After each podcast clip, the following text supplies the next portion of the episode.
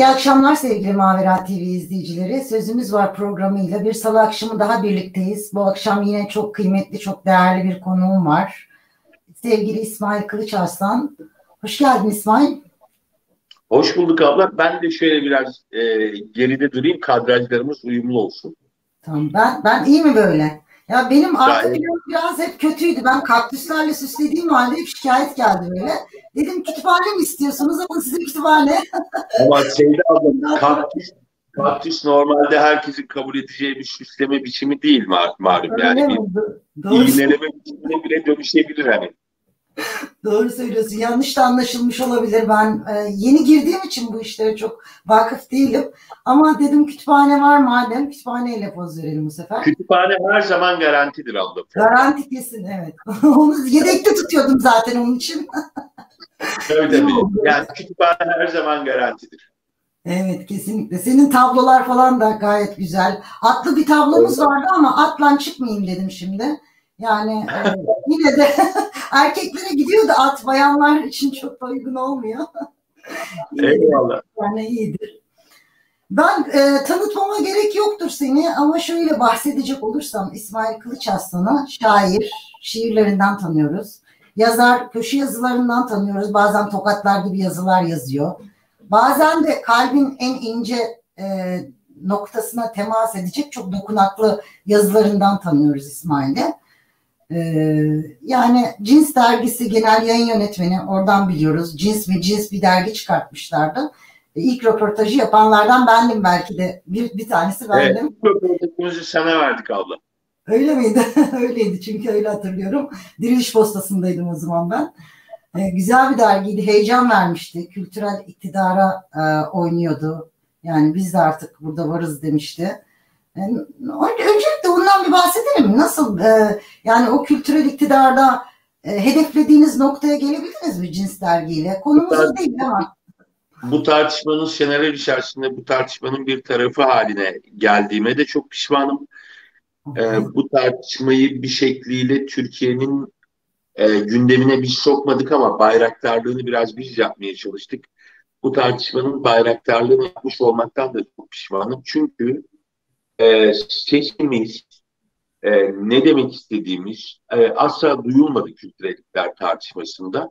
Bugün de konuşacağımız mevzuda bir ideolojik körleşmenin, bir ideolojik e, yobazlığın kurbanı oldu ve hızla e, kültürel iktidar kavramı, kültürel iktidar tartışması, bizim yürütmeye çabaladığımız tartışma hızla Türkiye'de kültürel iktidar solcularda mıdır, sağcılarda mıdır meselesine döndü. Oysa çok temel e, bir meseleyi kaçırdık gözden bu tartışmayı böyle yaparak.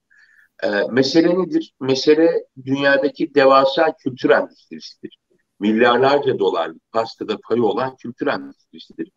Ve ben endüstri e, kültür üretirken insanları doğal olarak e, gayet kapitalist bir yaklaşımla e, müşteri ya da tüketici olarak konumlar ve sonraki yıl e, hangi renk kaza giyeceğini belirlediği gibi sonraki yıl hangi filmden hoşlanacağını da belirler, belirlemeye çalışır. Çünkü bütün endüstriler gibi ürettiği malı ne kadar çok insana satabilirse karı o kadar fazla olur.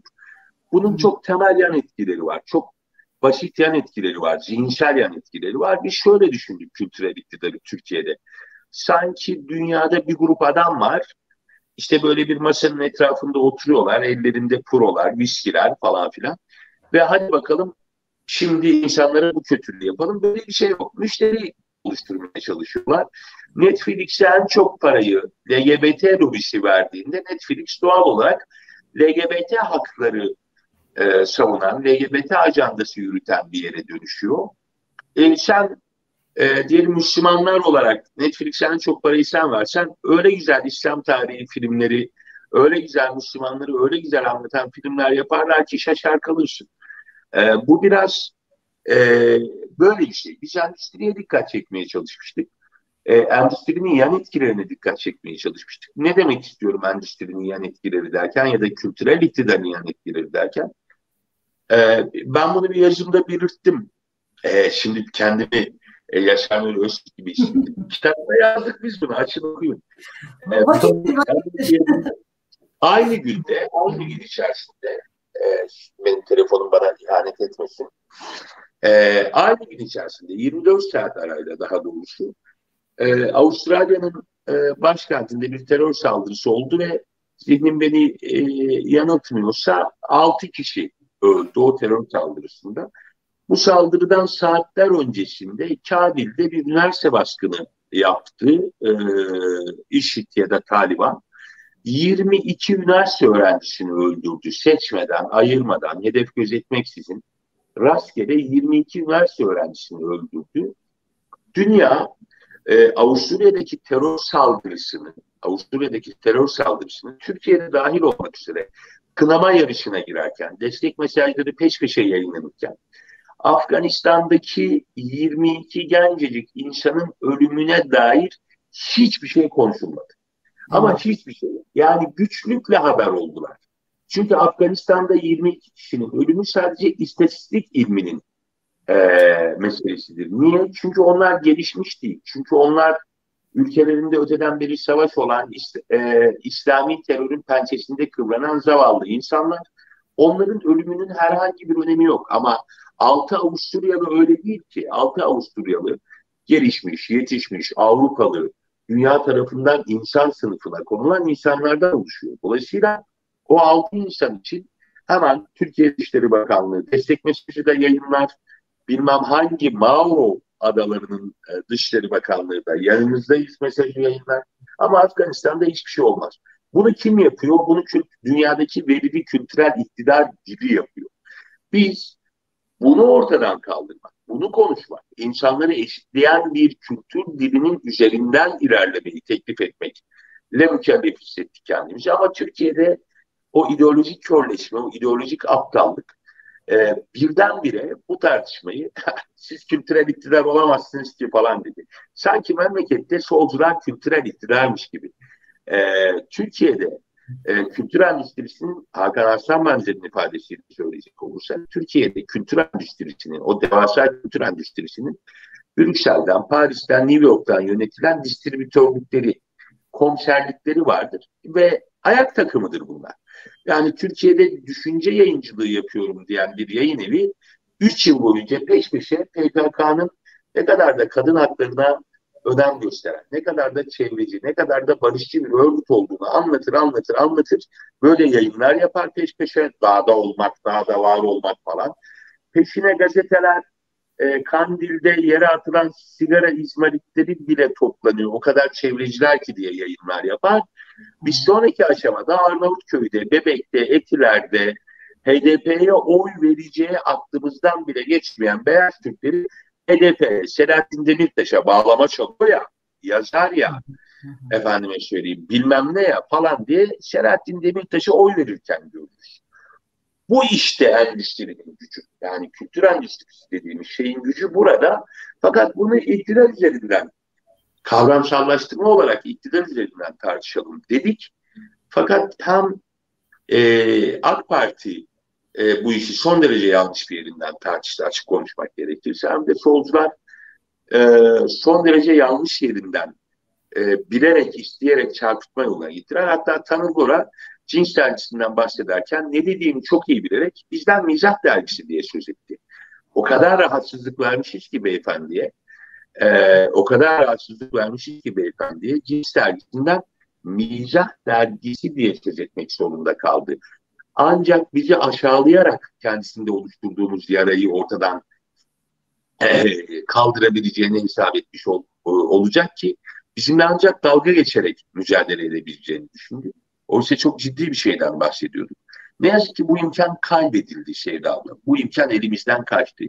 Türkiye'de işte geçenlerde bir e, sosyal medya grubunda ismi lazım değil bizim cenaptan bir gazetede e, yazı yazan, yazılar yazan iyi niyetli bir köşe yazar arkadaş. Efendim kültürel iktidar iklimini oluşturmak için önce iyi Müslümanlar olmamız lazım falan diye.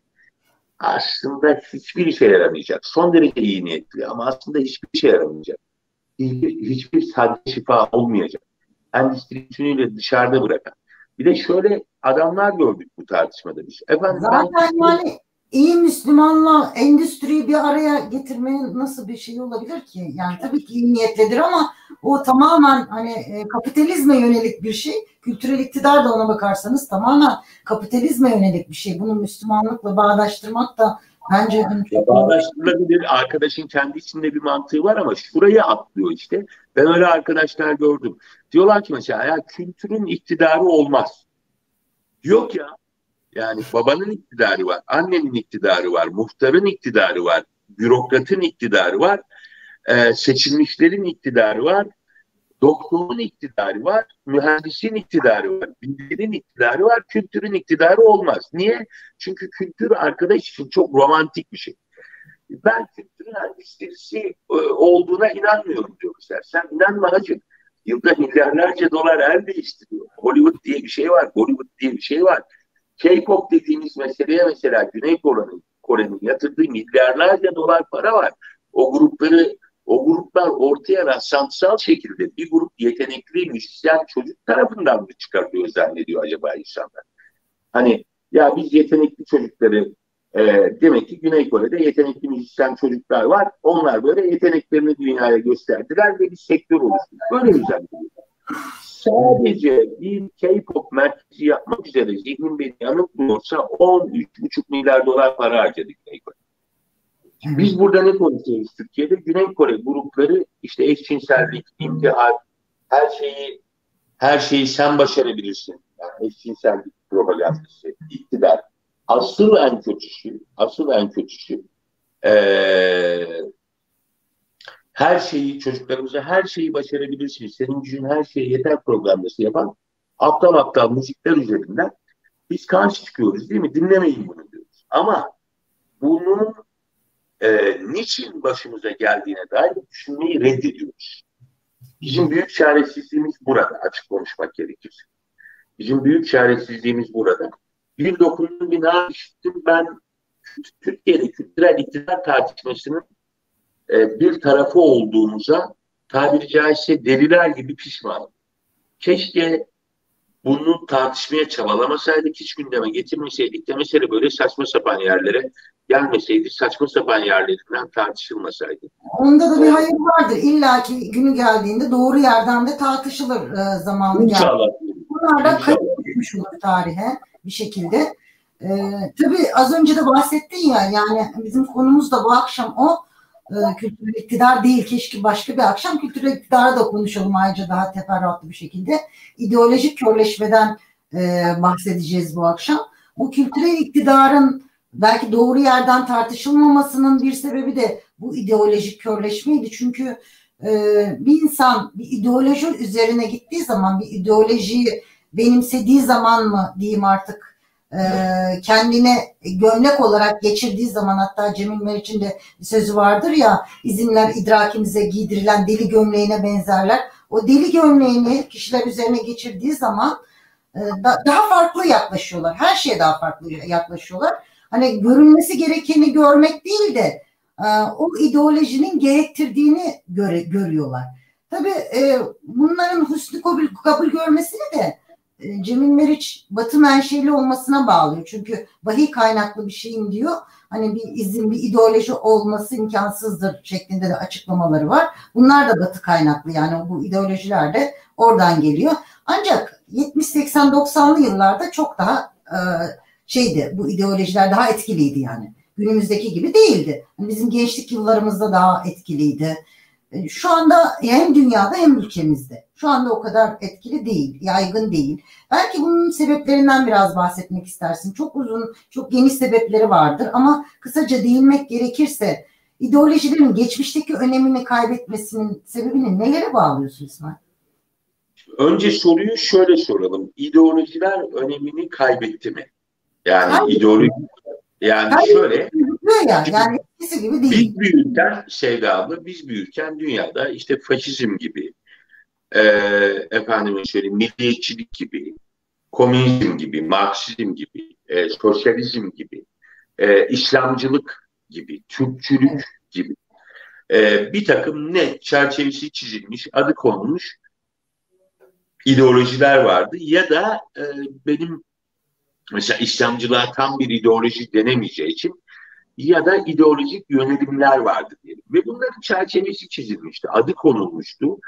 Ee, ben sosyalistim diyen birinin aşağı yukarı e, aşağı yukarı kendini nasıl tanımladığına dair bir fikrimiz olurdu. Ben İslamcıyım diyen adamın aşağı yukarı kendini nasıl tanımladığına dair bir fikrimiz olurdu.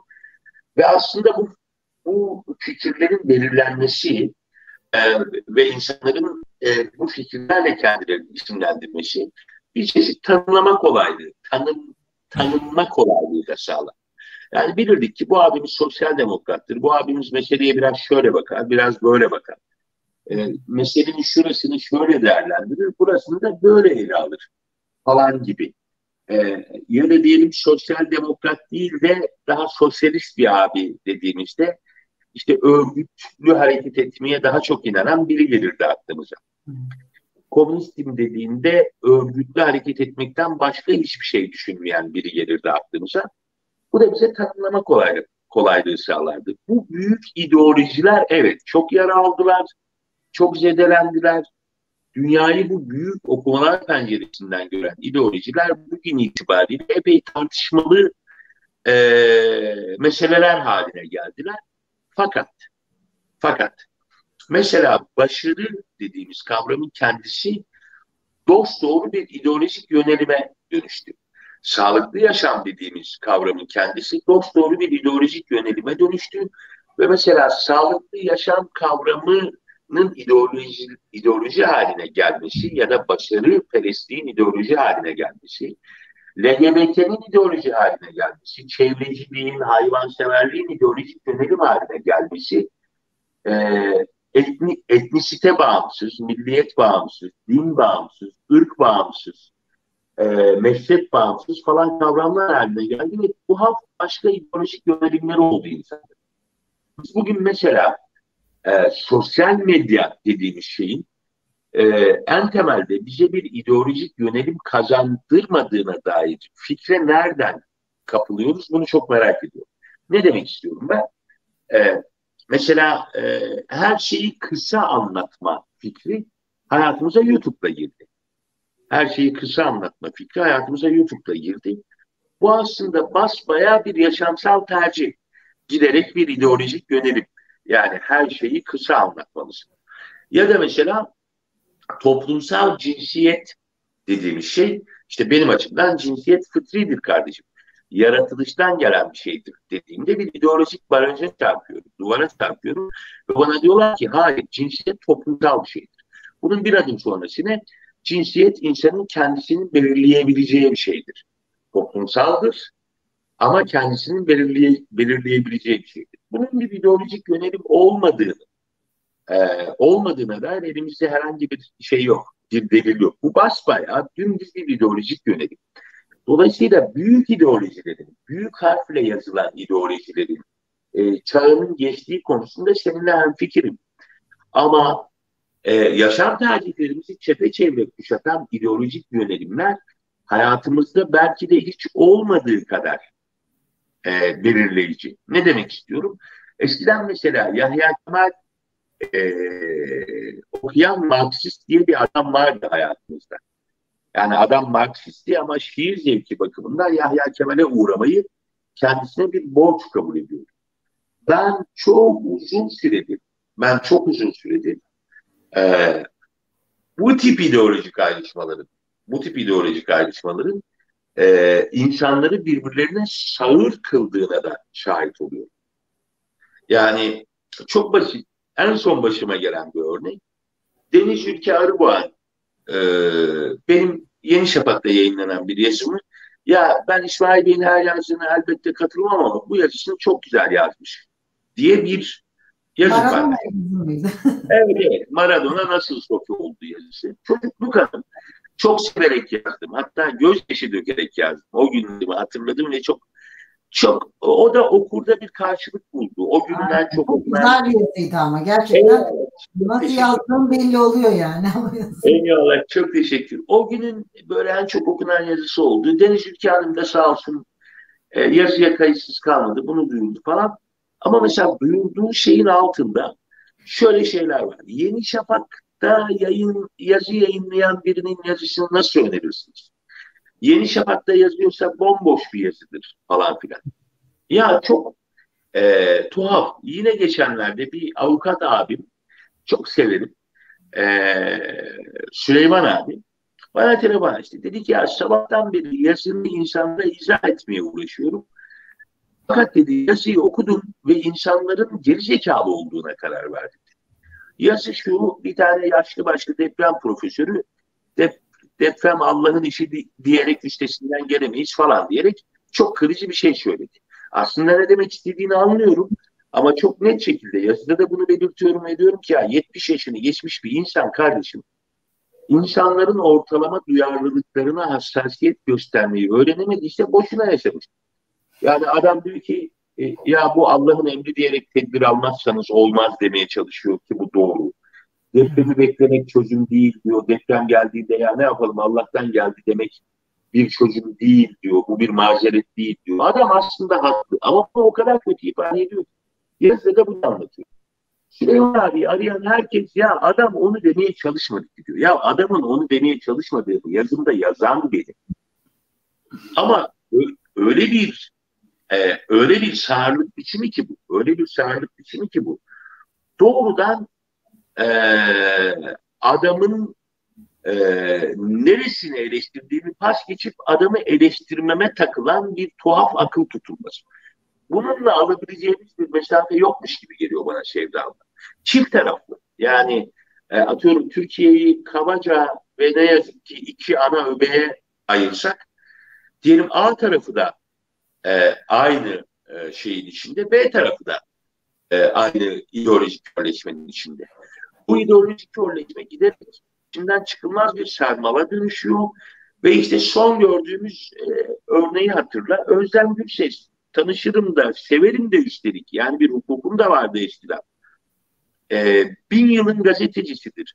Yahu Çin'e giden trenin yola çıkmadığına dair nasıl bir inanç geliştirebilirsin? Bu sadece bir inanç geliştirme biçimi. Bunu nasıl göremezsin? Yani o trenin Çin'e doğru yola çıkmış olmaması inancını satın alıyorsun ideolojik körleşmen yüzünden. Yani o trenin Çin'e doğru yola çıkmamasını istiyorsun ve bunu satın alıyorsun yani. Bu bir, bir satın alma. Duymuşsa hemen inanıyor ona yani. Çünkü zaten istediği için öyle bir şeyi çok çabuk inanıyor. Ben buna emekli kemalist öğretmen refleksi diyorum Sevda abla. Çok uzun süredir. Hangi taraftan gelirse gelsin bu emekli öğretmen, kemalist öğretmen teyze refleksi. Seneler öğren, seneler önce izlediğim bir videoydu. Çocuk diyor ki hanımefendi sizce dünyada en çok hangi ülkenin dış borcu vardır diyor. Çok net bir soru değil mi? En çok hangi ülkenin dış borcu vardır? Teyzemiz duraksamadan diyor ki Türkiye'nindir. Dünyanın en kötü ülkesi Türkiye'dir. Niye? Çünkü Mustafa Kemal öldü ya. Mustafa Kemal öldükten sonra Türkiye dünyanın İnönü'yü de kaybettik maalesef. Dolayısıyla Mustafa Kemal ölmüş, İnönü gitmiş. Tabii ki Türkiye dünyanın en kötü ülkesidir. Bu e, kötü Kemalist ezber işte. Ama ve bu Kemalist ezberi bugün AK Partililerde de görüyoruz. E, CHP'lilerde de görüyoruz. HDP'lilerde de görüyoruz. MHP'lilerde de görüyoruz. Bu Kemalist ezber ha Dünyanın en çok dış borcu olan ülkesi hangisi? Amerika Birleşik Devletleri. Türkiye bizde de epey gerilerde. Ama teyze öyle bir inanç geliştirmiş ki mutlaka diyor. Yani mutlaka bu diyor çünkü en kötü istatistik. O en kötü istatistik mutlaka bizdedir diyor. Benim mesela dilimde tüy bitti. Kardeşim Türkiye'de kitap okuma oranlarının endekslendiği endekslere bakıp Türkiye kitap okumada dünya 87.si yazıyor mesela biri. Yahu Allah'tan kork, kuldan utan, biraz istatistik öğren. Türkiye'de kişi başına düşen kitaba bak. Türkiye'de kişi başına, Türkiye'nin kitap üretiminde nereden nereye geldiğine bak. Adamı ikna ediyorsun. Diyorsun ki bak dünyada kişi başına düşen kitap üretimi oranında 10. ülkeyiz. Dünyada kişi başına düşen kitap bandrolü konusunda 10. ülkeyiz. Üstelik bu böyle 30'unculuklardan, 40'lıklardan, 50. 50'liklerden falan alındı 2000'lerin başında. Şimdi 10. İstatistik böyle giderse, trend böyle giderse 8. ya da 7. olacağız 4-5 sene sonra. 4-5 sene sonra. Diyor ki bu sefer hiç duraksamadan. İyi ama diyor basılan kitapları biliyoruz kardeşim kaliteli kitap basılmıyor, basılmıyor ki diyor. Şimdi özür dileyerek sinirleneceğim. Ya geri zekalı. Japonya diyelim o kişi başına düşen bandrol üretiminde dünyanın ikinci ülkesi galiba ya da üçüncü ülkesi olabilir. Bandrol alan iki kitaptan birisi pornografik çizgi roman. Manga dedikleri pornografik çizgi roman. Ya da diyelim Amerika'da basılan kitapların yüzde ellisi falan e, soap opera dedikleri günlük okunup atılabilecek, günlük okunup atılabilecek polisiye, erotik falan romanlar. Hani eskiden bizde pembe diziler falan, Harley Quinn'ler falan olurdu öyle şeyler. Evet. Ama adamın hiçbir şey yetmedi. Yani ülkesinde hiçbir şeyin doğru gitmediğine dair bir inancı satılmadı. Öteki taraftan dönelim, ülkesinde her şey kusursuz ilerlediğine dair bir satın almak için de var. Şimdi ikisi de bıçağın keskin ucu. A tarafı da yanlış yapıyor, B tarafı da yanlış yapıyor. Bunu da açık söylemek lazım. Ama belki şunu konuşmak lazım. A mı daha yanlış yapıyor, B mi daha yanlış yapıyor? Yani e, AK Parti'de bir uğraşan o geniş muhafazakar kitle mi ideolojik önyargılarda mücehhez yoksa B grubunda e, toparlanan ve başını CHP'nin çektiği o ideolojik grup? Bakın açık söyleyeyim. Ne de değinmek gerekiyor İsmail. Böleceğim sözünü de hangisi daha yanlış yapıyordan ziyade etki tepki meselesi. Yani bir taraf daha etkin olup o yanlışı yaparken öteki taraf hep ona tepki. Yani muhafazakar kesim hep tepki vererek yanlış yapıyor aslında. Yani şöyle e, ama, yani kesim algıyı götürüyor çünkü. Şöyle Öyle. ama şimdi ideolojik inanç geliştirmek, ideolojik körleşme geliştirmek şöyle bir şey bence. Şimdi son İstanbul seçimini kim kazandı? Ekrem İmamoğlu kazandı. Kime karşı kazandı? Binali Yıldırım'a karşı kazandı. AK Parti'nin iki numaralı adamıydı. İki numaralı adamıydı.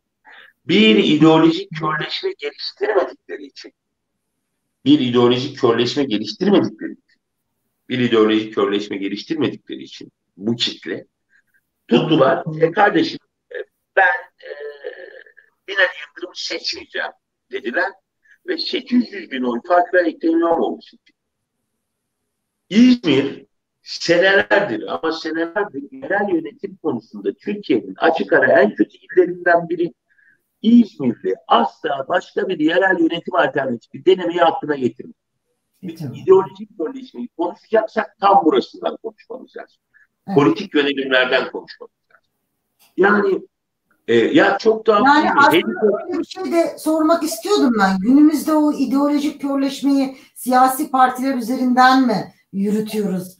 Bir de o yanı var değil mi? Hani şimdi ya, küçük hem biraz böyle hem, hem biraz böyle hem de mesela şu e, e, hem ya çok üzül benim senin şey, telefonun oynuyor herhalde. E, ya telefonumu evet, şöyle yaparsam galiba düzelecek. Biraz daha aşağı gelse olmaz. Ha, yok çok oldu. Biraz daha. Şöyle oldu değil mi? Tamam öyleyim. Şöyle yok. Ya kayıyor. Önüne bir şey tutturdum şeyde abla. Zor, çok zor şartlarda yayın yapıyorum. Allah yardımcı olsun. Belki şunu söylemek lazım. Sadece politik partiler üzerinden e, bu ideolojik körleşmeyi ele, ele almak meseleyi eksik konuşmak olur. Ama bugünün Türkiye'sinde görüyoruz ki ideolojik körleşmeler en fazla politik partiler üzerinde yığınlaşıyor. Orada belirgin hale geliyor ve burasından konuşmak kolay geliyor. Burasından konuşmak kolay geliyor. Mesela işin adını koyalım. Mesela bugün e, tarihselcilik dediğimiz Kur'an'ı alma metodolojisi de ideolojik bir körlükte savunuluyor aslında. Sünnilik dediğimiz dini anlama meselesi de ideolojik bir körleşme üzerinden konuşuluyor. Aslında Türklük meselesi de bir ideolojik e, körleşme üzerinden konuşuluyor. Kadın hakları meselesi de bir ideolojik körleşme üzerinden konuşuluyor. Yahu Türkiye'de kadına şiddet meselesini her 25 Kasım'da bayır, bağır, çağır kutluyoruz. Kutlamıyoruz özür dilerim. Anıyoruz, dikkate getiriyoruz. Ya hiç kimse kadına şiddet konusunda alkolün etkileyici gücünü kaleme bile alamıyor. Niye? Çünkü alkolün büyük bir serbestlik alanı olduğuna dair keskin bir ideolojik körleşme var. Ne kadar alkol kullanan insan var hepsi diyor ki ya ama ben kadında içiyorum. Abi tadında içiyorsun da içip içip karısını öldüren bu kadar geri zekalı nereden? Sen tadında içiyorsun, o tadında içiyor. Türkiye'deki herkes tadında içiyor bunu. Ama öldürülen 10 kadından 7'si alkol etkisi altında öldürülüyor. Bunu istatistik olarak bile konuşmamıza engel oluyorlar. Niye? Çünkü alkol çok büyük bir yaşam serbestisi gibi dayatılıyor bize. Ya alkol kötü bir şeydir bile diyemiyorsun artık. Sigara kötü bir şeydir çünkü o ideolojik kabul. Herkesin kabul ettiği bir şey. Ama mesela sigara içip birini öldürdü diye bir şey yok. Ama alkol alıp birini öldürdü diye bir şey var mesela. Ya çok doğal. Ya bunu da kim yaptı mesela? Bunu da Recep Tayyip Erdoğan yaptı. Bunu böyle konuşmak lazım. Yani sigaraya çok sert bir düşmanlık üretildi Türkiye'de. Ama mesela uyuşturucuyla mücadele konusunda, alkolle mücadele konusunda e, çok daha öldürücü etkileri olan bu iki mesele konusunda yeteri kadar mesafe alınamadı. Niye? Belki de o ideolojik körleşmeden korkuyor o taraflar. Ya bari ona karışmayalım falan diye. Bilemiyorum ki. Yani e, ne demek istiyorum toplamda? Toplamda aslında şunu demek istiyorum. Ee, oturup birbirimizle konuşabilecek herhangi bir düzlem kalmayana kadar körleşeceğiz galiba. Taraflar ellerine ne geçerse karşı tarafa atıyorlar sadece. Şimdi İsmail e, söyle aklındakileri bir söylemedi ve hemen bir soru geldi. Onu iletmek istiyorum konuyla ilgili tam da örnek ideolojik körleşmeye. Bu söylemelerin üzerine, söylemlerin üzerine içki içen karısını dövüyor dedin ya az önce. Bu konu konuşulmuyor. Birisi de diyor ki kadınları dövebilirsiniz tavsiyesi peki diye bir soru sormuş. Tam da ideolojik körleşme. Çok güzel. Çok güzel. Kadınları dövebilirsiniz meselesinin, kadınları dövebilirsiniz meselesinin İslam fıkhında inceldiği yerden habersizlik sorusu bu. Habersizlik sorusu bu. Kadınların e, kadınların e, daha doğrusu şöyle erkeklerin ve kadınların birbirlerinde huzur bulsunlar diye yaratıldığı gerçeğini es geçip ama kadınları dövebilirsiniz hükmü var. Kadınları dövebilirsiniz hükmü var ama o kadar şarta bağlı. Hükmü dediğin tavsiyesi diye soruyor mesela. Körleşme o kadar. Tavsiyesi. Yani ruhsata tavsiye, ruhsata tavsiye de deniyor. Yani işin tuhaf bulduğum yeri burası. Şimdi oturup bunu oturup bunu sakin kafayla uzun uzun konuşup bak şimdi e, kadına şiddet bir eğitim meselesi diyorsunuz. Bu bir eğitim meselesi değil. Çünkü kadına şiddette ee, evet maddiyat etkili ama eğitim görüldüğü üzere çok etkili değil. Taciz, tecavüz meselelerinde e, eğitimin neredeyse hiç etkisinin olmadığını görüyoruz. Alkolün kadına şiddette çok tetikleyici bir tarafı olduğunu görüyoruz. Ya gelin Türkiye'de sosyolojik gözlemler yapalım. E, dindar insanların e, seküler insanlara nazaran e, kadınlarla kurduğu şiddet ilişkisini bir gözden geçirelim. Oturup, oturup bunu istatistik olarak konuşalım falan değil. Sakin sakin. Bir sonuçta da şu çıkarsa mesela. Dindar insanlar karılarını daha çok dövüyorlar. Sonuç çıkarsa bunu da kabul ederim ben yani. Böyle bir istatistik çıkmayacağından yüzde yüz eminim. Böyle bir istatistik çıkmayacağından yüzde yüz eminim ama böyle bir istatistik çıkarsa bundan yüzde yüz eminim. Ama kabul ediyor musunuz mesela alkolün kadına şiddet konusundaki rolünü kabul ederek başlıyor muyuz? Konuşmaya. Hayır. Buradan konuşmayalım ama kadını dövebilirsiniz. Kadınlarınızı dövebilirsiniz. O da dövmek yani havluyla dövmek mesela. Yani çok o kadar incelmiş ki İslam fıkhında. Yatak ayırmak, avluyla dövmek. Mesela bunu ehli e, uzmanı konuşur anlatır. Ben meselenin dövmek Tabii başka yorumlar getirenler de var yani. Dövmek diyen de var. Dövmek dediğimizde meselenin çok yakın uzak alakası olmadığını düşünüyorum. Fakat şu e, bugün mesela tam biz alkolden söz ederken tam biz alkolün kadına şiddetteki etkisinden söz ederken ama kadınları dövebilirsiniz tavsiyesi sorusunun gelmesinin oluşturduğu atmosferin toplamı zaten ideolojik teolojik. Evet. Yani bu atmosferin tamamına ideolojik yazık ki. Ben tam da bunu diyorum. Yani oturup hükümetle konuşsak şu meseleleri ve desek ya gel bakalım gerçekten İslam'da kadına dayak var mı? Varsa nasıl var? Varsa nasıl var? Ee, mesela e, kadını şeytanla e, eşdeğer gören ve orta çağ boyunca eline geçirdiği her fırsatta kadını yakan, yakan, e, kadim Hristiyanlık e, meselesi e, e, kadından e, kadın bunun intikamını modern dünyada nasıl alıyor falan meselelerini bir yerin konuşsak falan filan desek e, olacak ama bunları konuşamıyoruz ki. Yani bunları konuşabileceğimiz bir düzlem kaldı. Niye diyorsun? Bir tane yanlış bir şey oluyor. O yanlışa yanlış diyoruz. O yanlış. Bize hemen diyorlar ki ama şu konuda ses, sesini çıkartmadın. En çok nerede görüyorum bunu biliyor musun abla? Filistin ha. hakkında bir şey yazdığımda, Filistin hakkında bir şey yazdığımda, Suriye hakkında bir şey yazdığımda mutlaka bir tane az gelişmiş canlı, bir tane idiot, öyle diyelim, çıkıyor ve diyor ki ama Uygur bölgesinde olanlarla ilgili bir şey yazmıyorsunuz. Evet. Yahu 5, 6, 8, 10 tane yazım var. 5, 6, 7, 8 kere e, Doğu Türkistan'la ilgili konferansa katılmış. 5, 6, 7, 8 kere sosyal medyada kampanya yapmış. Ha? Ama ne? Suriye'den bahsettiğinde ama Doğu Türkistan'dan hiç bahsetmiyorsun. Niye? Kalbimizde çünkü Filistin'de olan acı varsa kalbimizde Doğu Türkistan'da olan acıya yer kalmıyor. Böyle bir kalbimiz olduğunu düşünüyoruz yani. Nasıl bir kalpse bu, nasıl bir zihinse yani Filistin'le, Suriye ile Doğu Türkistan'ı aynı anda üzülemeyeceğimizi düşünüyor. Çünkü kendisi üzülenebilecek tek şeyin Doğu Türkistan'da olan zulüm olduğunu düşünüyor. Sana da bunu dayatıyor. İdeolojik körleşme budur işte. Ve tabii belki vakit ilerliyor. E, çok güncel örnekten konuşmak lazım. Canan Kaftancıoğlu, Canan Kaftancıoğlu bildiği dümdüz kadına tacizi ve tecavüzün üstünü kapattı ya bu. Tam o konuya gelecektim ben de şimdi.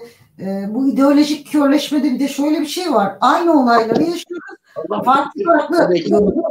İsmail sen tamamen gittin bak burada bir sürü insan. Evet geldim galiba. Ya ben sorma çok, çok zor şartlar altında yapıyorum bu yayını. İsmail Bey çok güzel konuşuyor ama sesi gidip geliyor anlayamıyoruz onu. Görüntü gidip geliyor sürekli böyle bir şeyler yazıyor burada. Final olarak iyiyiz galiba. İyi miyiz inşallah bilmiyorum. Eyvallah. Kaymaz inşallah bir daha.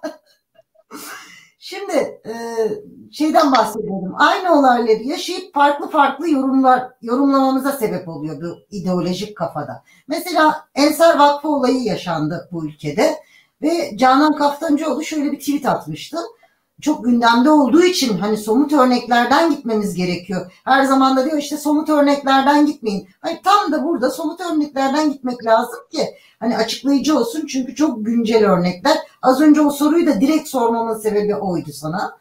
Yani şimdi diyor Ensar Vakfı'nın kapatmayı düşünmüyor musunuz diye tweet atan e, Canan Kaftancıoğlu CHP'de çıkan seri taciz iddialarına karşı e, itiraflarına karşı daha doğrusu üzerini kapatıyor. Kapattığı söyleniyor. Kapattığına yönelik bir sürü şey, e, söylenti var. Artı e, herhangi bir şey de söylemiyor. Yani CHP'deki tacizle tecavüzle ilgili herhangi bir şey söylemiyor. Bir açıklama yapmıyor. Bir kınama getirmiyor. Bir işte istifa etsin veya da görevinden aldırılsın. Böyle bir şey yok. Sadece Canan Kaftancıoğlu değil bir sürü kişi. Can Ataklı mesela. Özgür gazetecimiz. Yani adam yani kadın da yollu dedi yani. Hani bunu bir başka bir de hayat... eylemleri başlamıştı yani. AK Parti'den veya muhafazakar kesimden birisi bunu söylemiş olsa bu olaylar AK Parti'nin içinde gelişmiş olsa şu anda insanlar gezi eylemlerini başlatmıştı ama CHP'ye hiçbir şey olmuyor. Eleştiri de gelmiyor. Yani tam da işte bu yani bu, bu örnek ya ideolojik körleşmenin e, dibi diyebilir miyiz? Ne, nedir bu Deriz tabii çünkü e, bu taciz tecavüz iddialarını e, başta Canan Canan olmak üzere başta Canan olmak üzere e, bu taciz tecavüz iddialarını bir ahlaki üstünlük bozu kesmek için kullanmışlardı. Ee, üzerimizde tepinmek için kullanmışlardı. Ben e, Konya'daki Ensar meselesinin nasıl geliştiğini adım adım takip ettim. Ensar davaya müşteki olarak avukatlar gönderdi. Bir avukatlar ordusu o fiili yapan adam alabileceği en yüksek cezayı alsın diye Ensar tarafından e, mahkemeye götürüldü. Ensar bu işin sonuna kadar takipçisi oldu ve o adam alabileceği en yüksek cezayı en yüksek cezayı aldı. Sonrasını söyleyeyim. Sonrasını söyleyeyim. Ümraniye'de bir Kur'an kursunda iki tane sapık çocuklarımıza tecavüz ettiler. Çocuklarımıza tecavüz ettiler. Ben dahil bu iddiaların üstüne gitmeyen gazeteci yok. Bizim mahallede diyeyim hadi ne demekse. Bu hani iddiaların ya hani her iki tarafta da var bu körleşme. Böyle bir olay olduğunda bizim mahallede kesinlikle kimse susmaz. Bak bir şey daha anlatayım abla sana.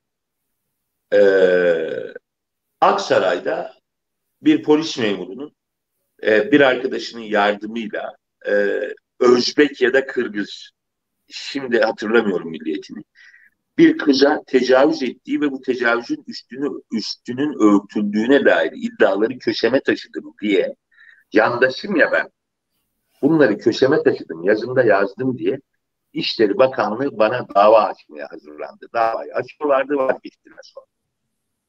Yani kazanamayacaklarını düşündüler büyük ihtimalle ve vazgeçtiler. Yandaşım ya ben tırnak içinde. Ha, yani e, ya tacizde, tecavüzde bu tip sapkınlıklarda, bu tip sapıklıklarda ben hep söylüyorum bu bir sınıf meselesi değil, bu bir ideoloji meselesi değil, bu bir toplumsal ortalama meselesi. Bu bir toplumsal ortalama meselesi. Ne bileyim milyonda birdir, on binde birdir, milyonda beştir falan değilse yani. Bu bir toplumsal yani Türkiye'nin her meslek katmanından, her eğitimli kesimden, şimdi şu mu, CHP'ye gönül vermiş insanların tamamına dönüp ya hepiniz tacizcisiniz, tecavüzcüsünüz desem Allah beni taş eder abla. Şey böyle, bir gerçek, böyle bir gerçeklik yok. Ama hatırla Canan denen insan insan diyorum özür dilerim. Canan denen insan hepimizin üzerinde tepindi. Hepimize tacizci, tecavüzcü damgası vurmaya çalıştı. Bağır bağır bağırdı hakkımızda. Bunlar tacizci, bunlar tecavüzcü değil. Ne tacizci görmüş ne te taciz, tecavüz görmek istiyorsa yönettiği teşkilatlara baksın. Nasıl adamlar atadıysa oraya Türkiye ortalamasının çok üzerinde bir taciz, tecavüz meselesiyle karşı karşıya. CHP İstanbul Teşkilatı nasıl insanlar atadıysa artık oraya. Tamam. Bu en çok CHP'li insanları yaralar. CHP'ye gönül. Çünkü Ensar'da bir tecavüz, taciz meselesi olduğunda bu en çok beni yaralı. Diyorum ki ya göz bebeğimiz bir kurum. Ensar hala bizim göz bebeğimizdir. Hiç değişmedi Ensar'a bakışım. Göz bebeğimiz bir kurumda böyle bir şey olması benim canımı çok yakar. Bu sıradan bir şey değil ki. Ya bak açık söyleyeyim. Bu dünyada benim en sevdiğim kurum İHA'dır. En sevdiğim kurum. Tamam. Yani Allah'ın yeryüzündeki böyle görevli melekleri gibi falan adamlar yani. Olağanüstü işler yapıyorlar. Yarın İHA'da da bir taciz tecavüz iddiası gündeme gelebilir. Niye? Çünkü bu bir toplumsal ortalama gerçeğidir. Allah korusun. Binlerce, on binlerce insandan söz ediyoruz. Bak olabilir yani. Allah göstermesin. Allah yazdıysa olsun. Ama olabilir. Olmaması için bir neden yok. Çünkü insanın olduğu yerde bu kötülük olabilir. Bu kötülük olduğunda dindar insanların belli bir e, toplumsal görüşe gönül vermiş insanların üzerinde eşekler gibi tepinmeye çalışırsan, hayvanlar gibi tepinmeye çalışırsan Allah da senin burnunu böyle sürter işte yere. Zelil eder seni. Aşağıların aşağısı, çukurların çukuru, pisliklerin pisliği haline gelir. Savunulamaz duruma gelirsin. Kendini savunamaz duruma gelirsin. Ve üzerine örtmeye çalışırsın. Ekranlarda her gün ahlak bozu satan, her gün ahlakçılık satan cana taktı kadına yollu dedi de. Ve hiçbiri de çıkıp demedi ki lan sen ne yapıyorsun? Taciz, tecavüz iddiası ile gündeme gelen bir kadına o da yollu çıktı. O da yolluymuş diyecek kadar ne yaşadı? bu kadar aşağılı, bu kadar aşağıya inecek, bu kadar alçalacak ne yaşadın? Ya da tersini söyleyeyim, bu aş, bu bu alçaklığa gönül indirebilecek ne karşılık aldın arkadaş? Sana kaç para verdiler de bu kadar alçalabildin? Bu parayla bile insan bu kadar alçalamaz. Parayla bile insan bu kadar alçalamaz. Ne verdiler sana? Bu konuda o kadar kızgınım ki. O kadar kızgınım ki. Çünkü o kadar yazdım ki bunu. Ya ne olur üzerimizde tepinmeyin. Ya tepinmeyin. Biz bunun suçlusu değiliz. Bu bir toplumsal ortalama gerçeği. Bunun suçlusu biz değiliz diye üzerimiz o kadar yazdım ki neredeyse yağlayarak yazdım. Ya lütfen yapmayın bunu. Bu toplumsal barışımıza, toplumsal uzlaşımıza vurulmuş en büyük darbelerden biri olur. Etmeyin, tutmayın, kendinize gelin. İnsanları tacizle, tecavüzle, e, bir sınıfı, bir kesimi tacizle, tecavüzle eşitlemeyin. Bu ayıptır, bu hilafi hakikattir. Bu insanları yormaya yarar. Bu insanları kötü hissettirmeye yarar. Toplumsal barışımızı bozmaya yarar. Bir arada yaşama kültürümüzü zedelemeye yarar diye. O kadar çok yazı yazdım ki arşivde hepsi duruyor yazı. Hmm. Sonunda Allahü Teala Allah hakkımızı getirdi derdik çocukken oyun oynarken. Hatırlar mısın abla? Sonunda Allahü Teala hakkımızı getirdi ve aynı şeyle imtihan oldular. Aynı şeyle imtihan oldular. Ve biz ne yazık ki aynı hatayı yaptık. Ee, o birikmişlikte e, CHP'li insanlara tacizli, toptan tacizli, taciz, tecavüz e, cü ithamlarında bulunan insanlar gördük aramızda. Doğrusu bu değil abla. Doğru tavır bu değil. Doğru yaklaşım bu değil. Doğrusu şu, tacizci dediğin, alçak herif, tecavüzcü dediğin, pislik herif. Ensar'da da karşımıza çıkabilir. Ee, CHP'de de karşımıza çıkabilir, belediyede de karşımıza çıkabilir, sokakta da karşımıza çıkabilir. Çıkabilir yani. Doğrusu budur. Doğrusu, doğrusu bu gibi konularda suçun şahsiliğidir. Eğer bir organizasyon yoksa. Ama ben buradan neyi anlıyorum Canan denen insanın yaptığından? Demek ki bu organize bir kötü. İşin bir yerinde Canan yani. İşin bir yerinde. Bir de malum o örgütçü olduğu için sol örgüt ahlakından geldiği için sol örgütlerde böyle bir şey vardır. Mesela e, şimdi yazarın adını unuttum. Vadiden çıktı, çıkıyor kitap. Son kitabı Vadiden çıktı. PKK'nın örgüt içi infazlarını e, anlatan. Aytekin. Aytekin Yılmaz. Evet, Aytekin Yılmaz doğru. O mesela şey diyor. Yani PKK e, hapishanelerindeki eşcinsel e, şeylerini, üyelerini e, infaz ederken başka gerekçeler kullanır. Başka gerekçeler kullanır diyor. Bu bir örgütsel ahlak. Canan'ın geldiği yerin ahlakı bu. Canan'ın geçmişinin ahlakı bu. Üzerini kapatmaya çalışıyor. O da yoksa biliyor bu ahlaksızlığın üzeri kapatılmaz. Bunu ancak üzerine gidip o da biliyor. Biraz tuhaf. Ah çok güzel. Hemen geldi son diktatör kitabı. Mutlaka okunması gereken bir kitap. Türkiye'de PKK dediğimiz şeyin nasıl bir ideolojik körleşmeyle insanların hayatlarını ellerinden aldığına, kendine inananların, kendine bağlıların, ha dışarıdakilerin değil, kendine inananların, kendisine gönül verenlerin hayatını nasıl kararttığına dair muazzam ötesi bir kitap. Tam bir ideolojik körleşme kitabı. İdeolojik körleşme nedir derseniz son diktatörü okuyun derim. Yani öyle akıl almaz örnekler var ki, öyle akıl almaz örnekler var ki. Ve tabii ne oluyor Sevda abla? Bir arada yaşama kültürümüz ideolojik körleşmeyle, ideolojik körleşmeyle bir arada yaşama kültürümüz tehdit ediliyor. Bir arada yaşama kültürümüz zede alıyor, yara alıyor. Ya kardeşim ben e, ben de hepimizde CHP'lilerle e, ne bileyim MHP'lilerle e, ulusalcılarla, solcularla, sosyalistlerle, ülkücülerle falan aynı mahallede büyüdük. Birbirimizle ne konuştuğumuzu bilirdik aşağı. Şimdi bu ideolojik körleşme öyle yerlere vardı ki neredeyse birbirimizle bir iletişim kuramıyor. Ama e, Türkiye'nin son 20 yılının ideolojik körleşmede tavan yapmış iki meselesi vardır. Biri gezi olayıdır. Geziye kadar benimle selamı sabah olan sol, sol, solcu sosyalist arkadaşlarımın her biri gezi sürecinde e, bana düşman kesildiler. Bana düşman kesildiler. Bana düşman kesildiler. Her bir. Hepsi selamı sabahı kesti. Niye? Onlarla aynı şeyi düşünmüyorum Bir insani ilişki yokmuş aramızda meğer. İki, İkinci ideolojik körleşmeyi söyleyeyim. İdeolojik körleşmenin insanı vardırabileceği yer 15 Temmuz bir ideolojik körleşme kalkışması. Sümüklü Mehdi taslağının, sümüklü Mehdi taslağının, Mehdi, Mehdi müsveddesinin e, sümüklü e, ideolojik olarak körelmiş robotları ülkemizin canına kastettiler 15 Temmuz. İdeolojik körleşme budur. İdeolojik körleşme budur. Bir başka ideolojik körleşme örneği vereyim. Bilmem bilmem neli hocam söylüyorsa mutlak surette doğrudur. Bu da bir ideolojik körleşme. Evet. Bilmem neli hocam aynalı hocam mesela ne bileyim sarıklı hocam falan söylüyorsa mutlak surette doğrudur. Değil.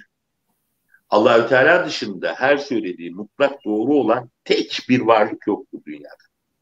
En başta ben. Tek bir varlık yoktur dünyada. Ama bilmem hangi hocam söylüyorsa doğrudur. Olmaz. Ama mesela bilmem hangi hoca ne söylerse söylerse söylesin doğru değildir. Bu da olmaz.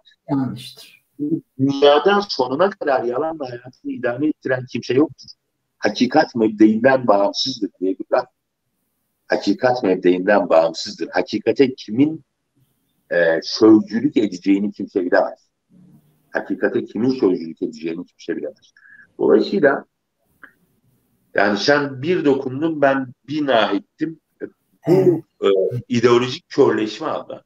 Bugün geldiğimiz nokta. Şifası nasıl olacak peki? Bir reçete de bari son olarak sunabilir misin? Şimdi yani, bir de şey var. Ben, ben hani, ben, böyle bir durumda da hani biz kendi e, tecavüzcümüzü veyahut da işte kendi tecavüzcümüzü demeyeyim de hani bizim mahallede olan şeyleri biz yüksek sesle eleştirebiliyoruz. Çoğunluk olarak diyorum. Ama onlar eleştiremediği zaman bu sefer kızgınlık da gelişiyor burada hep biz mi kardeşim hani hep biz mi çuvaldızı kendimize batıracağız falan gibi bir şey de sana, evet, hep çuvaldızı biz kendimize batıracağız. Çünkü sana çok kötü bir tepki söyleyeyim.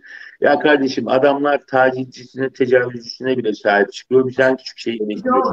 Elhamdülillah ki, elhamdülillah ki en küçük yanlışı bile, benim de en küçük yanlışımı eleştiren insanlar var elhamdülillah ki. Ben de en küçük bir yanlış gördüğümde eleştirmeye gayret ediyorum elhamdülillah. Evet Allah Çünkü başka türlü nasıl insan olunur ve insan kalınır bilemiyorum abla.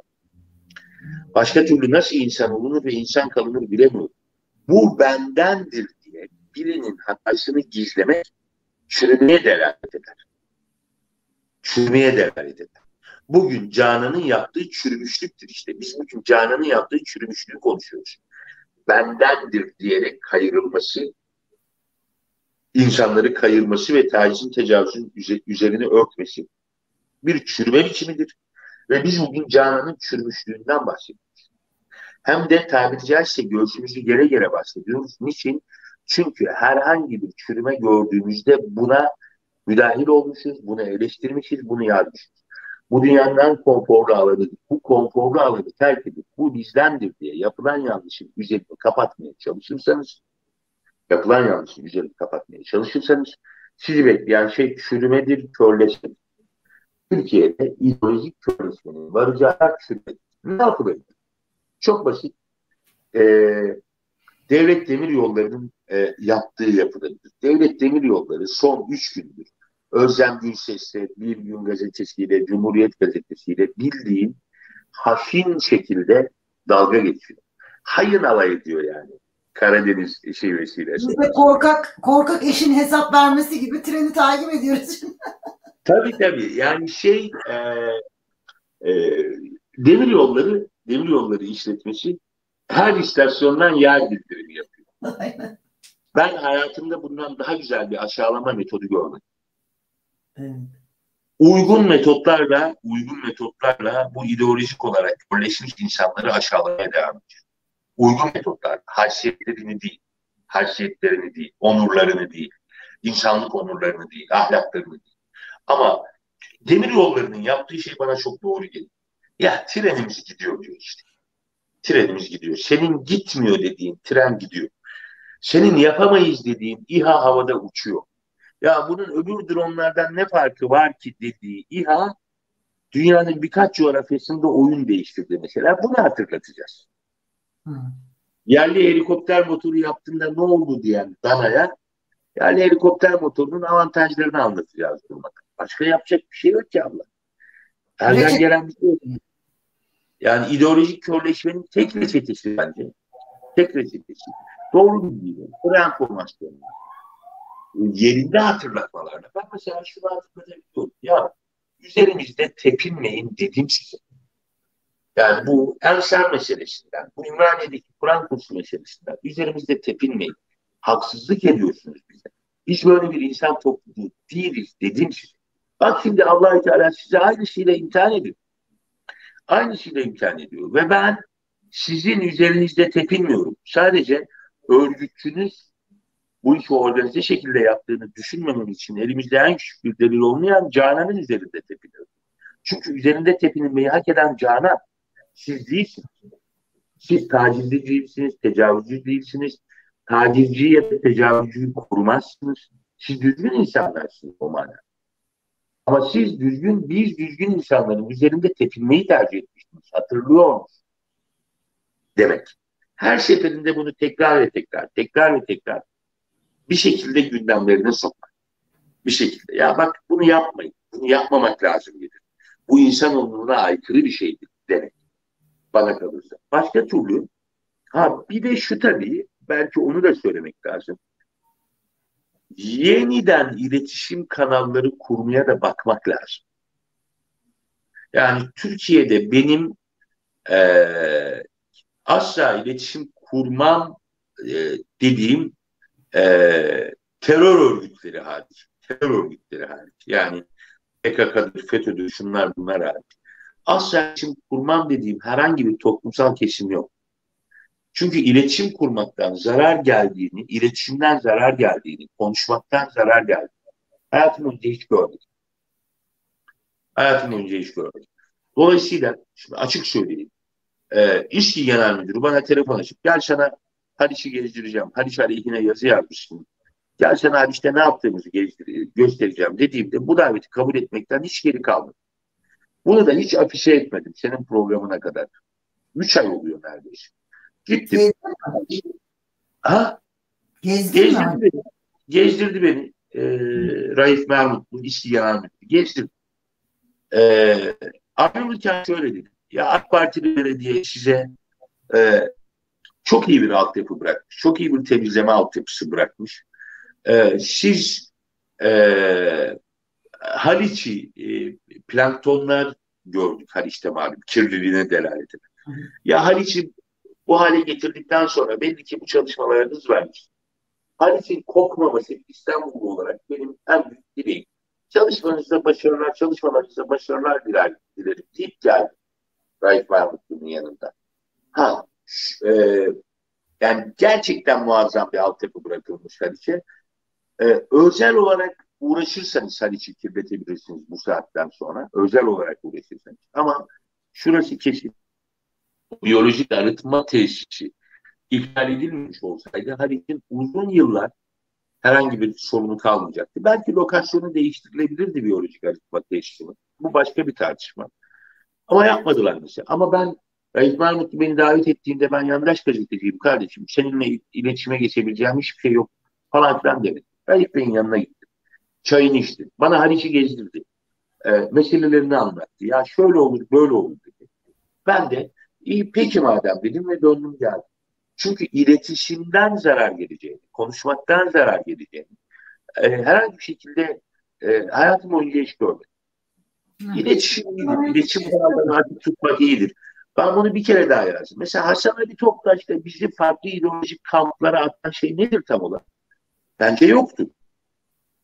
Ne bileyim Ahmet Mümtaz Taylan'la tabii ki dünya hakkında birbirinden farklı şeyler düşünüyor olabiliriz ama Ahmet Mümtaz Taylan'la oturduğunuzda pek çok şeyi konuşabilir, pek çok fikri tartışabilirsiniz.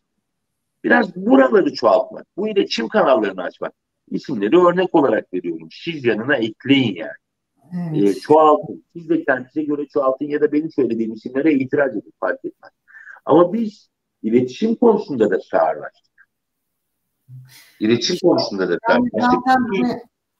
konuştuğumuz mesele hani ideolojik körleşme e, o iletişimi de sağırlaştırıyor mecburen. Yani Barış arkadaş o Canan Kaftancıoğlu'nun o kelimeleri yazarken mor halkalı ablalar hop dur falan sen de o kadar da ileri gitme falan dediler. Hani tacize eleştirirken Barış arkadaş o mor halkalı ablalardan öyle de bir eleştiri gelmişti. Yani kendi kendilerine yaptılar.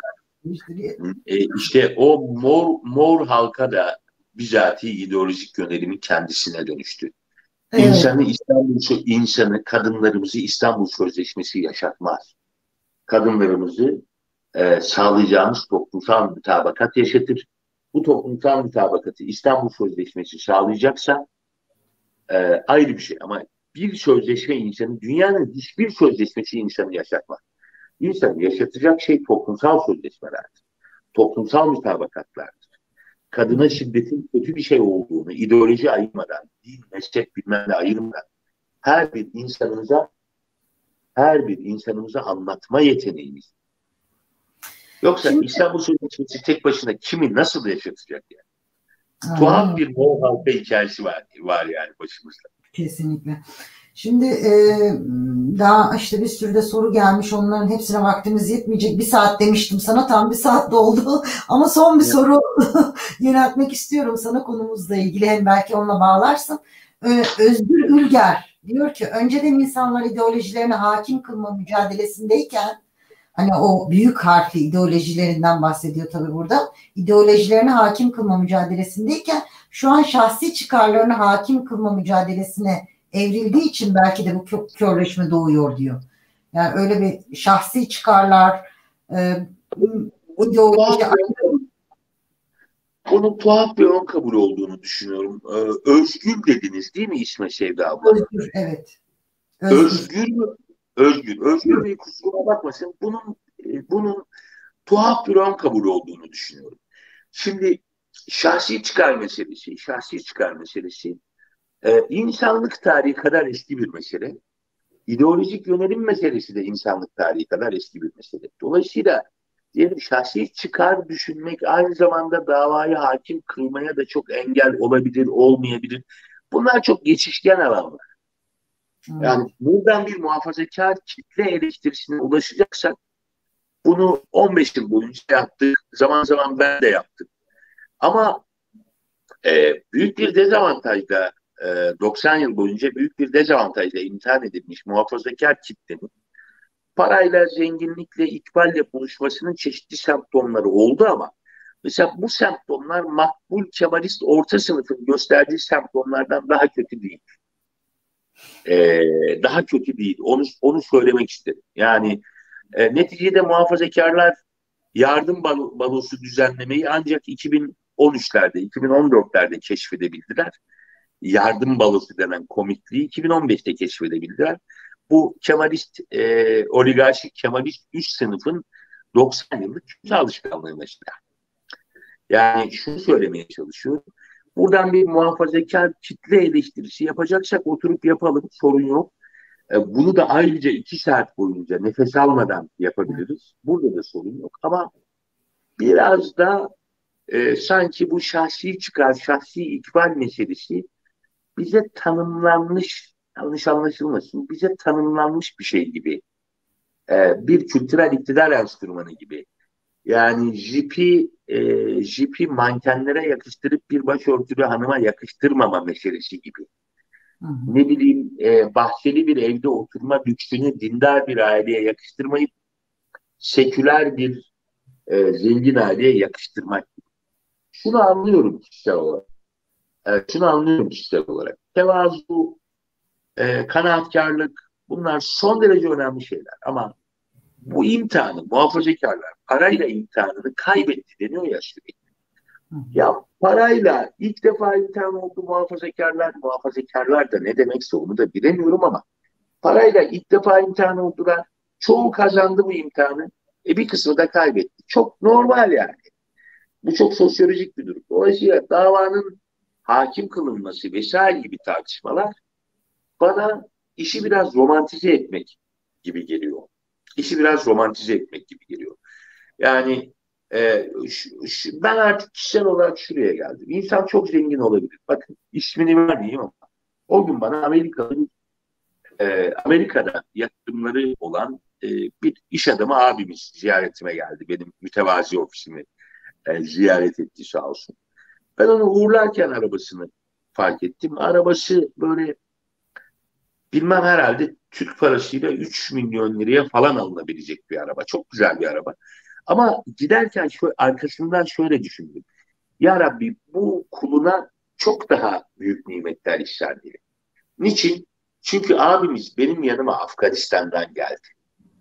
Afganistan'da yüzlerce çocuğun, yüzlerce, binlerce çocuğun, binlerce yetimin hayatına temas ettiği Covid şartlarına rağmen Afganistan'a gidip savaş, e, savaş şartlarına rağmen Afganistan'a gidip binlerce çocuğun hayatına temas ettiği bir yerden geldi. O abinin arabasının 3 milyon lira olması, 5 milyon lira olması, 20 milyon lira olması benim gözüme batmaz. Ama mesela hayatı boyunca hiç zekat vermeyip, hiç sadaka vermeyip 100 bin liralık arabaya binen adamın arabası gözüme çarpabilir. Ne demek istediğimi bilmem anlatabiliyorum. Evet, güzel Hazreti Ebu Bekir'in Hazreti Ebu Bekir'in zenginliği beni hiçbir zaman düşmedi. Ebu Cehil'in zenginliği ise hep düştü. Bilmem ne demek istediğimi anlatabiliyorum. Çünkü Hazreti Ebu Bekir maldan vazgeçebilecek olgunluğu hep geliştirdi ve rivayetler yani zihnim beni yanıltmıyorsa rivayetler dört kez e, malını sıfırladı ve sonra yeniden e, Medine'nin en zengin adamlarından bir hale geldiğine dair rivayetler okumuştum. Malını nerede sıfırlıyor? Allah yolunda. Bedir'e, Uhud ehline bağışlıyor, Bedir ehline bağışlıyor, fakire fukaraya bağışlıyor falan filan. Dolayısıyla zenginlik değil de zenginlikle kurulan ilişki bakımından konuşmak lazım bunları. Şahsi çıkar meselesini de öyle. Her şahsi çıkar. Yani fıkıh nasıl tanımlıyoruz mesela? E, kişinin lehinde ve aleyhinde olan şeyleri bilmesidir diye tanımlıyoruz. Fıkıh kavramı. Yani şahsi çıkar dediğin şey neyin lehime neyin aleyhime olacağını hesap etmekse ben de şahsi çıkarına çok düşkün bir adamım. Yani size bir şahsi çıkar örneği vereyim. Namaz kılarsanız şahsi olarak bir çıkar elde edersiniz. Kılmazsanız ee, böyle tuhaf bir menfaatsizlik durumuna ilerlersiniz. Bu da bir şahsi çıkar gözetmektir. Ya da diyelim e, bir ticareti yaparken biraz daha fazla para kazanabilecekseniz bu şahsi çıkarı gözetmek kötü bir şey değildir. Yeter ki burada iki şey. E, kamunun malını gözetmek ve Allah'ın e, zenginlik kullanımıyla ilgili bize belirlediği kurallara riayet etmek. Evet. E, dolayısıyla her şahsi çıkar da kötü e, manasına gelmez diyeyim ve böylece bitirmiş olayım. Özgür Bey belki bu bağlamda sormadı ama sorusu bana bunları çağrıştırdı. Evet. Peki çok teşekkür ediyorum İsmail. Güzel şeyler konuştuk akşam. Ee, Eyvallah. Averen TV izleyicilerine de çok selam ediyorum. Evet, biz de çok onlar da sana çok selam ediyorlar. E, teknik işlerimizi halleden arkadaş iyi izlenmeyecek diye korkmuştu. İyi izlendik mi? Fena değil miydik? Ee, onu bilmiyorum şimdi. Verilere bakmamız lazım. İzlenmişizdir herhalde. Niçin izlenmeyeyim? Yani nasip. Hani öncesinde biraz konuşulsun istiyor. Ee, Mehmet arkadaşımız öncesinde biraz konuşulsun istiyor. Öyle emin oluyor. Yoksa emin olmadan programa girmek istemiyor. Eyvallah. Mehmet Bey'e de selam olsun. Şimdi titizlikle yaptığı için öyle diyorum ben ona. Bence güzel, güzel yorumlar geldi. Ben buradan yorumları da takip ediyorum. Ee, gayet güzel yorumlar geldi. Çok teşekkür ediyorum katıldığın için tekrar. teşekkür ederim. Ev Sevgili Mavera TV izleyicileri bu akşam da Sözümüz Var programının sonuna geldik. İdeolojik körleşmeyi konuştuk. Ee, çuvaldızı da kendimize batırdık. iğneyi de batırdık. Her şey, karşı tarafa da batırdık. Ee, umarım faydalı olmuştur. Belki bir iletişim zemini e, buradan doğar. Ee, yani e, şimdiye kadar kaybettiğimiz, e, uzun süredir kaybettiğimiz bu iletişim zeminini buradan doğurmuş oluruz veyahut da bu vesileyle doğmuş olur diye düşünüyorum. Çok teşekkür ediyorum bizleri izlediğiniz için. Hepinize hayırlı akşamlar diliyorum. Eyvallah.